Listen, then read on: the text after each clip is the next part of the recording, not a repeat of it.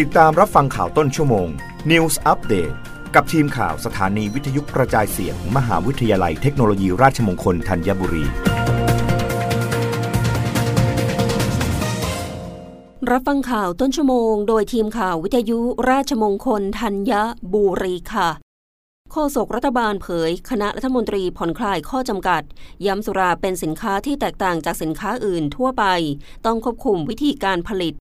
นายธนกรวังบุญคงชนะ โฆษกประจำสำนักนายกรัฐมนตรี ชี้แจงความเข้าใจผิด กรณีนักวิชาการอิสระโพสต์ข้อความทางเฟซบุ๊กว่า ที่ประชุมคณะรัฐมนตรี เมื่อวันที่ 19 มีนาคม ไม่รับหลักการร่างพระราชบัญญัติภาษีสรรพสานมิตรว่า เป็นการผูกขาดเฉพาะทุนใหญ่นั้น ข้อเท็จจริงคือคณะรัฐมนตรี รับทราบเจตนารมณ์ของสมาชิกสภาผู้แทนราษฎร และคณะที่เสนอ ซึ่งไม่ได้ห้าม แต่ยังพยายามหาแนวทางผ่อนคลายข้อจำกัดโดยรัฐมนตรีว่าการกระทรวงการคลังเห็นว่าสามารถแก้กฎกระทรวงรองรับได้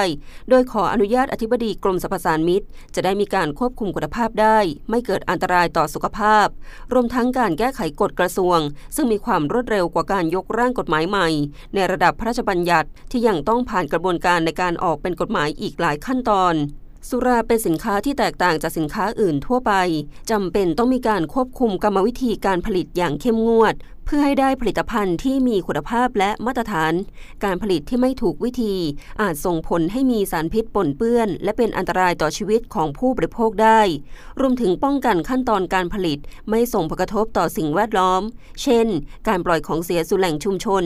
ทำให้การผลิตสุรา ทั้งเพื่อการค้าหรือการบริโภคจำเป็นต้องได้รับอนุญาต และอยู่ภายใต้การกำกับของหน่วยงานราชการ เพื่อป้องกันอันตรายต่อผู้บริโภค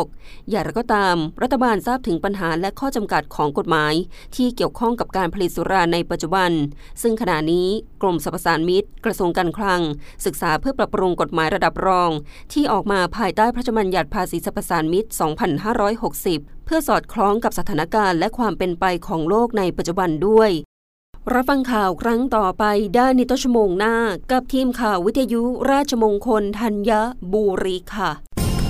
รับฟังข่าวต้นชั่วโมง News Update ครั้งต่อไป กับทีมข่าวสถานีวิทยุกระจายเสียง มหาวิทยาลัยเทคโนโลยีราชมงคลธัญบุรี